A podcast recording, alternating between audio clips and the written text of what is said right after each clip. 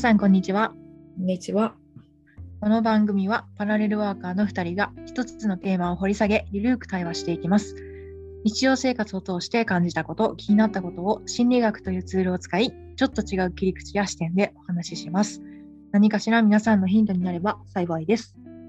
はいということで、はいえーちょっと先週はスキップをしてしまいましたので、はい。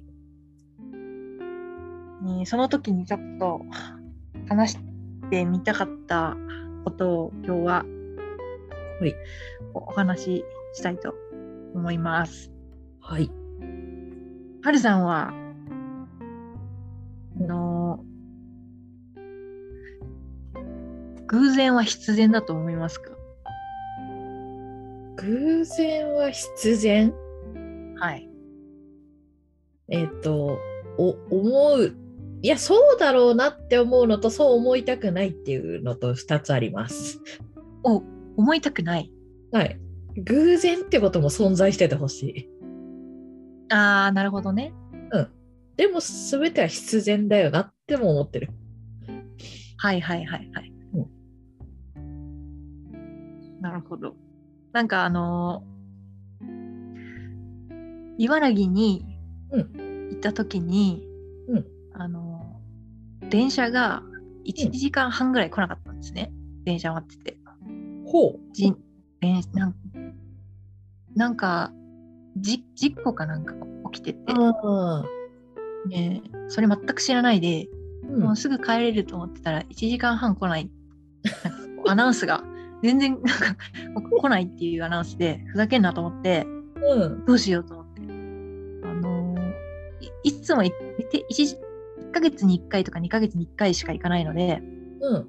その駅の周辺のことは全くわからないんですけどあうん。そうだと思ってそういえばなんかコーヒー屋さんあったわと思ってうん。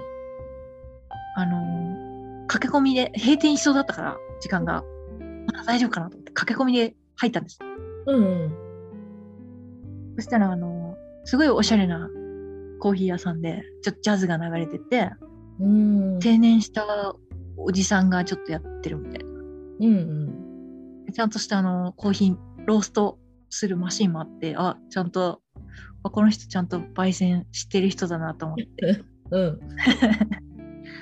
ね、それでそのおじさんにちょっと、いやもう1時間半来ないんですよって言って、うん。そうなんですか。そしたら、もう偶然も、これも必然だからねって なるほどね。いう話になって、そう。なんかこう、いろいろお話、話してくれて、うん。どこに住んでるんだいみたいな。うん。東京から来たんですねみたいな。うんうんこれも、ね何かの縁かもしれないね、みたいな感じで。うん。で、こうお話ししていく中で、まあ、その、まあ、偶然は必然だと僕は思ってるんだよね、みたいな話をしてくれたのと、うん。あと、なんかこう、記憶、記憶の話になって、うん。ね、記憶は僕は自分を正すことだと思ってるんだっていう話をしてくれて、自分を正す？はい。自分を正す。正しい。記憶は僕は自分を正すことだと思ってるんだ、みたいな。ほ面白いなと思って、う。うん。どういうことな、どういうことですか？みたいな話をしたら、うんあの、今はもう視覚のデータがありすぎるだろうみたいな。うんうん視覚のデータがありすぎて、ただ記憶っていうものが通り過ぎちゃう。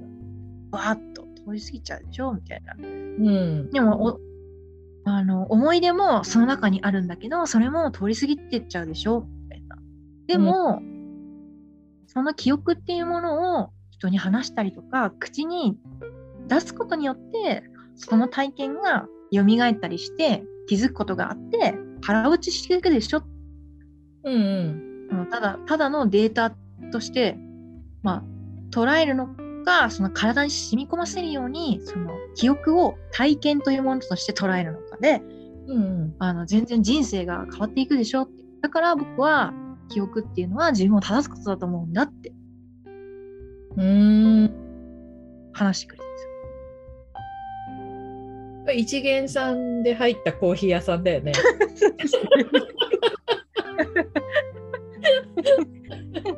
今ちょっと場所を再確認しますけど。なるほど。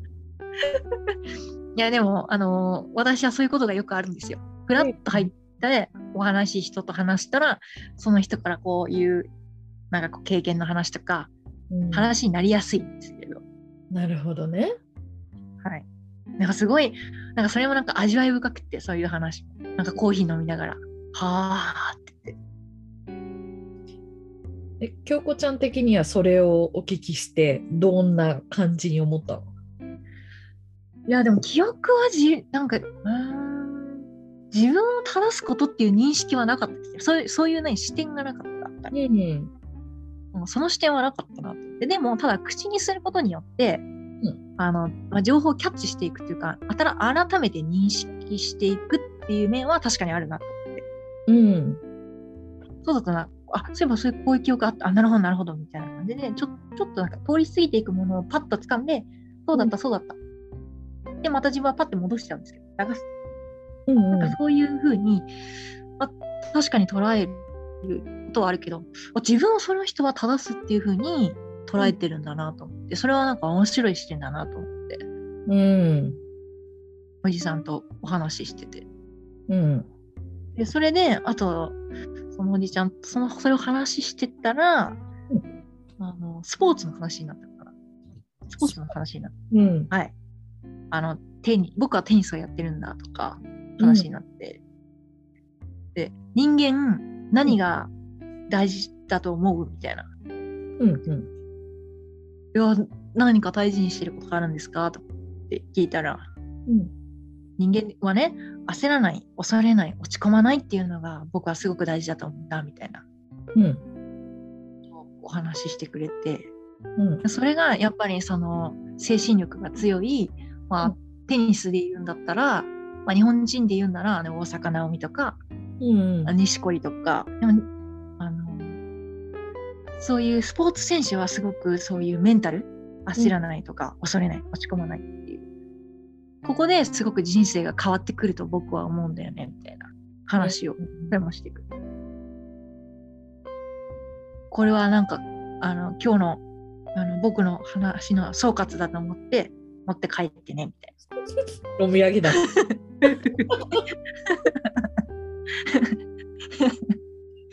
なるほど。焦らない、恐れない、落ち込まない。うん。っていう話を1時間ぐらいの滞在の時にお話ししました。なるほど。はい。面白いね。アルさんはどう思いますか？その、この記憶？に対して？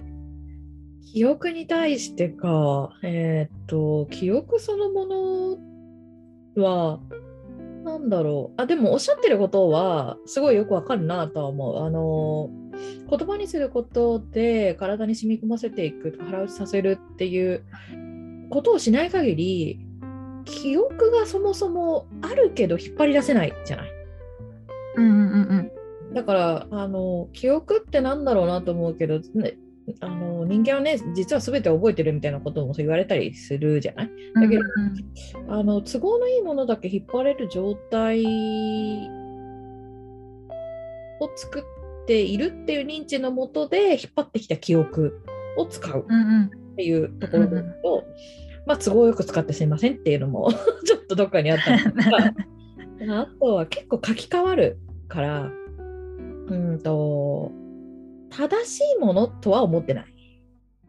なるほどなるほど。うんだから付き合い方としてあの貯蔵庫ではあるんだけど記憶っていうなんかこの、まあ、媒体っていうかさあのデータを蓄積させておくところではあるけど、それ自体が常にこう意図的に上書きされていたりとかするから信用はしてないんだけど、うん。うん、まあ便利に使わせてもらってますみたいな感じ あなるほどなるほど。あのその方がおっしゃるような自分を正すものっていうニュアンスでは捉えてはいないあの正しくないからそもそもそうですよね。その、アルさんのその言葉で言うと正しくはないです。そうそうそうだから自分を正すものではなくあの都合よく使わせてもらってますみたいな、なんかその方が結構強いかなっていう。はいはいはいはいはい。いいかな。うん。記憶に関して言えば。はいはい。私、本当に記憶力がないから、おかしいんだよね。あの、記憶力がないんじゃなくて、記憶を引っ張ってくる、なんていうの？あの、伝達網みたいな。あそこもどうにも弱いんじゃないかなって気がしてるの。シナプスが。シナプスの働きが弱いんじゃないかなと思っていて、あの引っ張れないのよ。もう思い出せないわけ。特に昔のことなんかあの引っ張ろうと思うと捏造しちゃうし。私のシナプス正常じゃないなっていうのはすごい思う。つ正常に使いこなせてないなっていうのは思うから、あの記憶はまあほどほどに使うって感じがなるほど。うん。あもう諦めてる、そこは。諦めるなって言い先出たけど、諦めてます。記憶がその強い人っていうのは何なんでしょうね。えっとね、よく喋る人よ。あ、いや、やっぱり結局こう話すっていうことなの。そうあのけあのシナプス強くなるってそこへのあのアクセスをたくさんしてるかどうか、はいはいはいはいはい。でそれでいくと私昔のことほとんど喋らないから、ああ、そっか。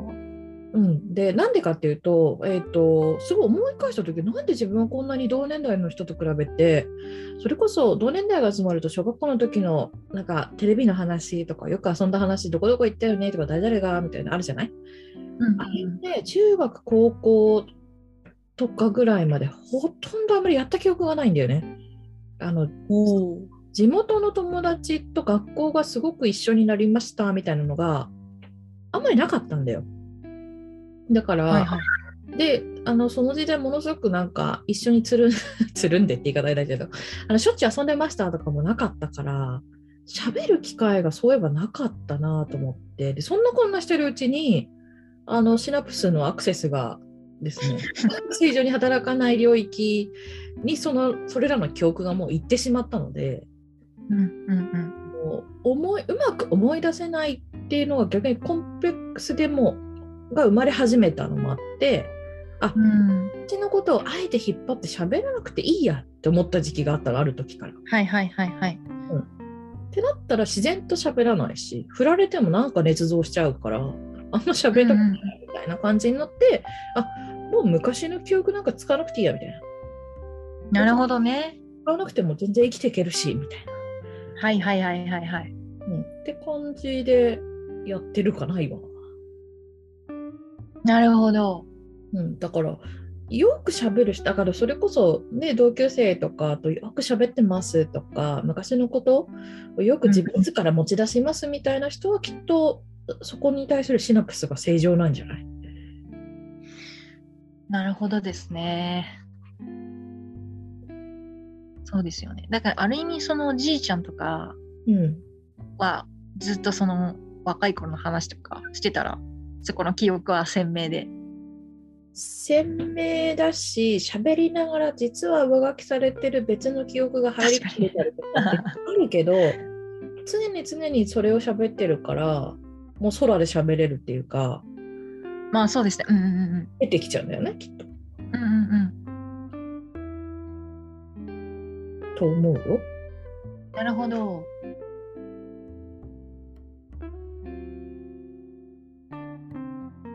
面白いですね。確かに、まあそれはあります。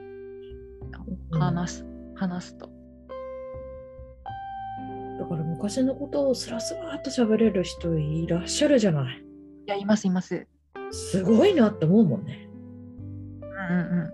私そんなに昔の記憶、てかその昔話って大事なんだって、そこはもうね価値観の違いだなとも思う。昔の話をすることの楽しさが私にはあまりわわからない。うんうんうんうんうん。まあ否定は全然しないけど。はいはいはい。思いましたよね。よく覚えてんなっていうね。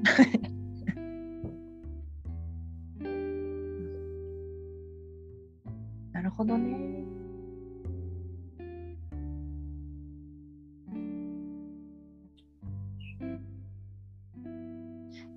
やでも面白いあの経験でしたねこのおじいちゃんと話したのは。その人本当に実在してる？どうしよう次行ったらなかったら。そんなお店どこにもありませんでしたけど過去にもとか言ってどうする？なんか京子ちゃんそういうの作り出しそうだもんな。おかしいなしてなんかおかしいなあったはずなんだよなとか。かさ一番最初に聞いてくれたあの全ては必然なのか偶然も必然なのかはいはいはい。っていくと、えっ、となんとなく100%までいかないけどもう99.999%ぐらいはいや全ては必然なんだろうなっていう確信感はあるんだけどはいはい。でもその確信を100%にしてしまった時にちょっと世の中つまらないなって気がしてんの。うんうんうんうんなんかミラクル起きてほしいじゃん。自分が認知、なんだろう、必然って後になって思うのかもしれないけど、その時は、はいはうわ、ミラクルだとか、めっちゃ偶然って喜びたいじゃん。うん。はいはい。喜ぶスペースをくださいっていう。そうですよね。そうですよね。ちょっと楽しませてくれよ、そうさせてくれよみたいな。逆に言ったら全てが必然かもしれないけど必然と断言する意味はどこにあるんだっていうとこかもしれなくて、うんうんうんうん私はいやこれは本当に偶然だわって言って自分で湧きたいから喜びたいがために全てを必然とはしないって決めてるんだよ。うん。なるほどなるほど。うん。どっかにちらつくよやっぱり これは。ちらつくけどでも純粋にわっとこう湧いてくる感情があるじゃないやっぱり。はいはいはいはい。うまいこれミラクルだとかっていういやあれを大事にしなかったら人生ちょっともっともっとつまんなくなっちゃうなと思って。うんうん。うん。そうだからそういう意味での偶然性の誘惑みたいなものはちゃんと残そうっていうっていう決め事自分の中いやーでもすごいわかりますよ。はねちょっと楽しみたいですよね。楽しみたいよもう全てを悟った仙人になった瞬間からつまんないことないからねそうですよね。それこそ映画の世界になっちゃいます。いや本当あの 私がよく言う生きてんだか死んでんだか分かんないけど生きてますみたいな そうですよね。ああ、必然ですよね。これもね、そうそうそう、意図通りですから、つって。あの、なんかね、あそれって、いや、そうすると楽な瞬間もあるし、そうすると進みやすい瞬間ももちろんあるけど、同時につまらなさっていうのが、なんかこう、うん湧いてきちゃうからね。うんうんうんうんうん。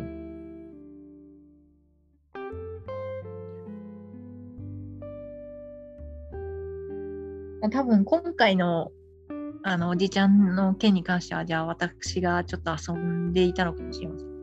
遊び心で多分ね、作り出したと思うね。作り出した。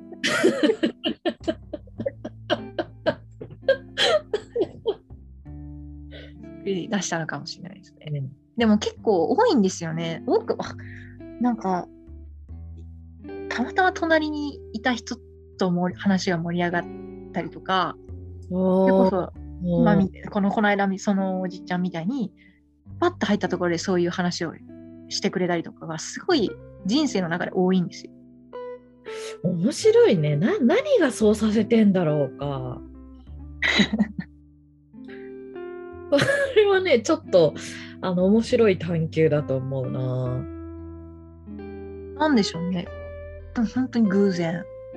でもね、こそあのうんあのハワイに行った時とかうんあの友達と2人で行って、うんで1日だけ別行動しようって言ってうん別行動したんですよ。でうんあの自分はパールハーバーに行きたいって言って一人で行ってくるっつって朝5時ぐらいに起きてパールハーバーに向かったんですね。うんそしたらなんかバス停で待ってたらうんおじちゃんが話しかけてきたんですよ。うんこれはパールハーバーに行くバスかみたいな言われてうん自分も行くんですってこれ多分行くと思いますよって言って、うんで、それで、なんか、どこから来たんだいみたいな、ああいうジャパニーズみたいな感じで話しかけられて、うんで仲仲良くなったんですよ。うん一緒に行く方向も一緒だから。うん。で、バスの中ですごい盛り上がって、その日一日ずっとパールハーバー一緒に回ったんですよ。なるほど。一緒に、一緒に回ったし、なんならチケットとか全部買ってくれたんですよ。え？出してくれたの？はい。あら。ね、あの、まあ、パールハーバーはね、アメリカと日本のあの歴史があるから、まあそれですごい多分興味を、日本人に興味を持ってたらしくて、へえ。すすごいすごいなんか歴史のこととか話してくれたし、うん。なんなら最後お土産までお土産も買ってくれたし、うんあのご飯代も出してくれたし、ええ。よくわかんないけど、なんかこのなんかおじちゃんが本をパッて出してきて、うん。ここになんか名前を書いてくれみたいな。じゃおあ、にはこハワイで日本人に会うと思わなかったみたいな。なんか君みたいなことを話せる、できると思わなかったから、これは僕の思い出にするんだみたいな感じで。なんかよくわかんないけど、知らない本に自分の名前を書いて、うん。ありがとうって言って、それで終わ終わったりとか。何だったんだ、あのちゃんっていう。面白すぎるね。そうなんですよ。なんかそうそういうなんかことが多いんですよ。日本に行ってもそういうのはあります。な何なんだろうなっていうのは思いますけど。何なんだろうね。まあ、あ明らかに京子ちゃんの壁のなさと、あの、むしろその時その瞬間になぜそこに京子ちゃんがいたのかとか、その人の隣にいたのかっていうことすら、あの、ある種の野生の感もあるような気はしていて、はわかんないよ。その、まあ、電車で行けばなぜそこに座ったのかが偶然のようでいて、いくつかの選択肢の中から選んでるとも言えるし、あ。ああ、なるほど、なるほど。だから自分が認知しないところで、どこかの野生の感を使って、これから起きる出来事を察知して、そこを選んでるということも言えなくはないなと思って。うーん、なるほど、なるほど。で京子ちゃんのなんか得意性と、はい。あとはその、会った瞬間のその壁のなさだよね。あうん、誰とでもどこででもつながれちゃうっていうあ。はいはいはいはい。こ の2つが合わさった驚異的な確率なんじゃない、面白いですね。うん、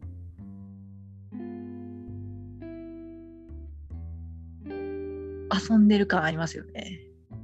いやーうまく自分の特性を使ってるよね。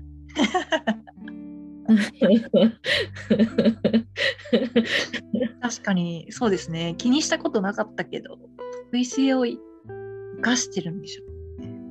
化してると思うな。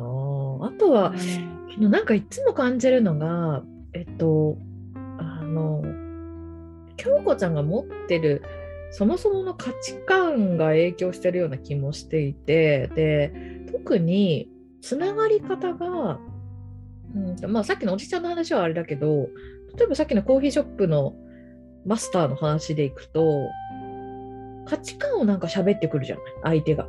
うん、はいはいはい。を持ち出してくるとか、なんかこう自分の中のものを持ち出してくるみたいな、たただの世間話とかじゃなくて、なんかね、持ち出してくる感じとかが面白いなと思ったんだよね。で、えっと、今日だってもともとさ、悪い人とつながらないみたいな価値観持ってんじゃん。持ってます。うん。ってことは悪い人とつながんないんだよね。ああ、なるほど。すごい単純なとこだけど、でも、その価値観を心腹の底からとか、本当に芯から信じて持ってるからこそ、分かっちゃうんだと思うんだ、相手には。ああ、なるほど。だから喋りたくなっちゃうんだと思うんだよね。はあ。そうですよね。だって初対面でちょっと入ってきた人にそんな話しないしないですもん。うん、まあよっぽどの人じゃなければしない。そうですよね。じゃあ、はるさんがポンって入ってきて、そんな話をするかっていうのは分かんないですもんね。しないと思うね。私、どっちかっていうと、ちょっと閉ざしてる人間だからさ。そうですね。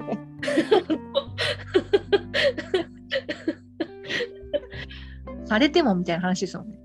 うん、うん、あのしてほしい時としてほしくない時の玉はげさしたくない人だからさあのやでもなんかこう会った瞬間のフィーリングってフィーリングとしか呼べないけどみんなはい。でも感じ取ってるはずなんだよ絶対ああ、なるほど。根本に持ってるかあのその人の価値観とか信念とかはいはいはい。絶対読み取ってるからだ喋っちゃうんだよなるほど。得意体質だねそうですね。それを聞くとちょっと、ちょっと得意体質ですね。違う気づかなかったけど。いいやいや相当得意体質だと思いますよや、でもこれ普通だから、あみんなあんのかなって思っちゃうけどないんですよ。うん、そのね、それはみんなあるのかなって思ってるところからす得意体質だから。特殊だから。そうなんですね。いやそうですね。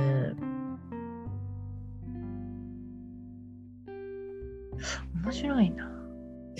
うん、あなんかね、あの、今ちょっと変わってきたけど、昔、京子ちゃんに感じるような同じ感覚を実は私じ私の母にも感じてたことがあるの。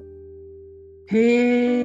この人なんでこんなにどこ行っても友達みたいな感じで喋れんだろう一発目からみたいな。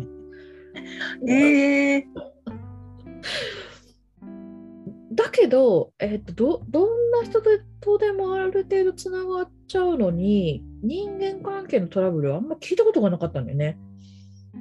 はいはいはいはい。もしかしたら聞いてないだけで何か本人の中では持ってるものがあったのかもしれないけど、でも私が見る限りは皆無に近かったんだよ。おお。うん、働きに出てる期間もあったし趣味で活動してる期間もあったし、うんうんうんそれこそ私とかお兄ちゃんとかの、ね、学校関係の人たちとつながったりとかっていろんな人とつながってるはずだけどどこ行ってもオープンみたいな。へえ。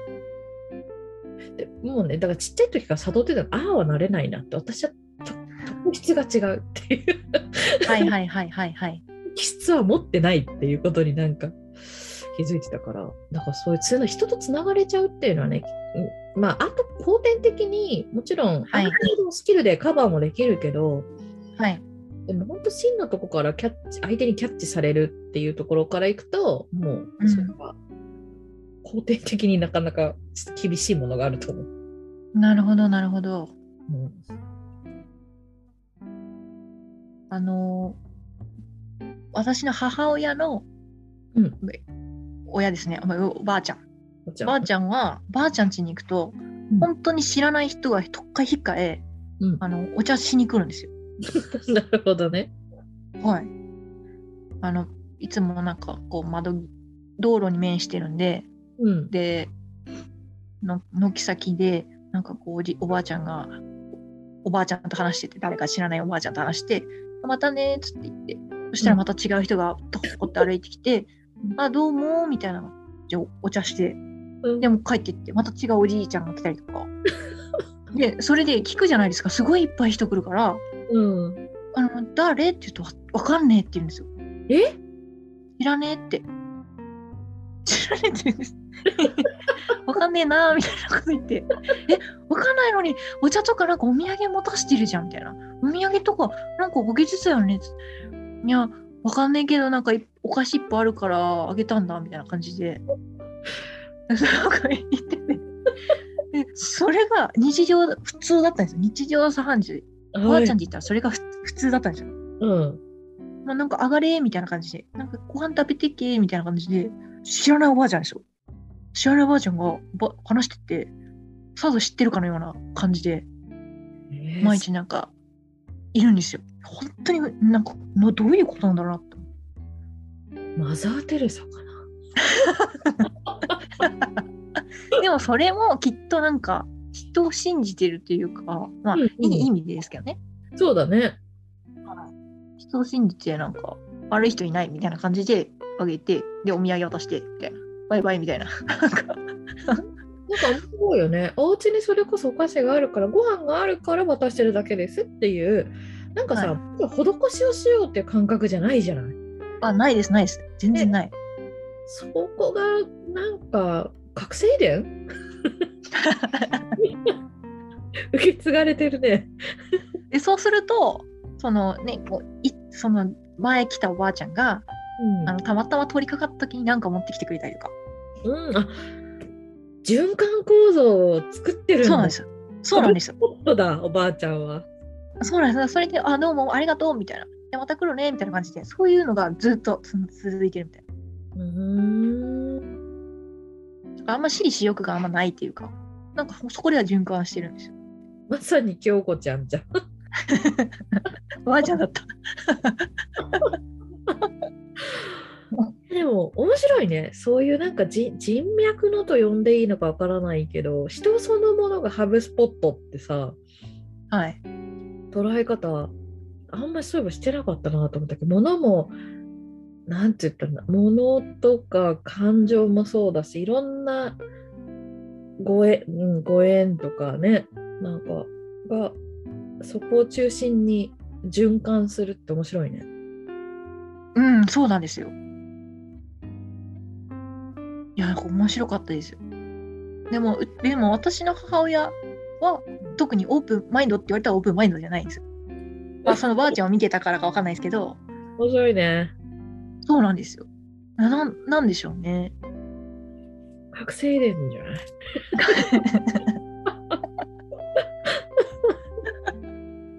だから常に何かたくさんものは、ものはありましたね。なるほどね。はい。でもいいね。そういう生活こそ、なんかほんと真の豊かさって感じするよね。そうですね。だから困ったらそうやって助けてくれる人がいっぱいいたんでしょうね。まあ、困ることはないかったかもしれないですけど、うんまあ、いざとなった時に、あーってなんか思い出して、そういえばとか、そういう人がいいたんじゃないですかね、いっぱい。うん。まあ豊かですよね、そう考えると。なるほどね。いいな、その感覚。うんまあそれがどこかで多分インストールされたのかもしれないですね。ちっちゃい頃。うんうん確実にされてるだろうね。だってそれをあの実体験できる機会ってなかなかないじゃない。いや、ないでしょうね。いいと思うよね。だってそうって今それこそ都会に住んでたらさ人がしょっちゅう出入りする家とかないでしょ。ないし、逆にちょっと何なのって言われちゃいますよね、ね、だから構造的とか環境的になかなかしづらいからさそれができてるっていうのが体験ができてるってすごいよね。ああ、そうですね。すごい、じゃあ貴重な体験をしていたんですね。うんそういう意味でのえ使い方合ってるかわかんないけどサラブレッドじゃないですか。そこで循環な 循環を生み出すサラブレッドじゃない 新しい称号をいただきました。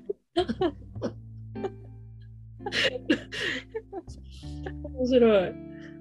そうですね。それをちょっと現代社会にちょっと生かして、どうなるやら。だから京子ちゃんの代になってくると今度そこに情報が入るとかさそうですよね。の集いじゃなくても循環が起こせるみたいな新しい循環の構造を作り出す人なんだと思うから、はい。うん、そう思ったらよりなんかこう受け継いだものの生かし方が面白いよね。確かにそうです。そうですね。ちょっと、どんな風にね、うん生かすか、ね、この現代社会で。そうですよ。うん。なんか楽しくなってきましたね。そしたら、なんか。楽しいよね。受け継いだものを生かすんだって思うとさ、ちょっとニュアンスがさ 変わってくるからさ、そうですね でもそういうのいいよな。多分あれここに湧き立ってるのは私がヤギ座だからっていうのもあると思うんだけど伝統とかそういうものを好むから割と話しましたか？話したと思う。あれ話しましたよね。ちょっと盛り上がって。うん、着地はサラダブレッドっていうところなんですけど。循環のサラブレッド。すごい称号。人脈ハブスポットと、う んまあ、今世はじゃあそれを生かしてはい。生きてみようと思います。ぜひ。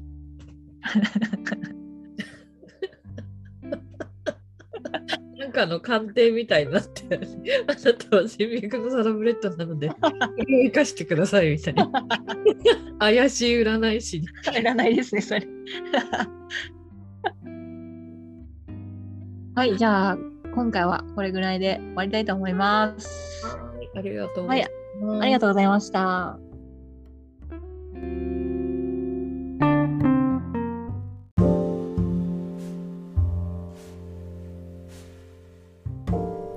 今回の配信はここまでです。それでは次回の配信まで。バイバイ。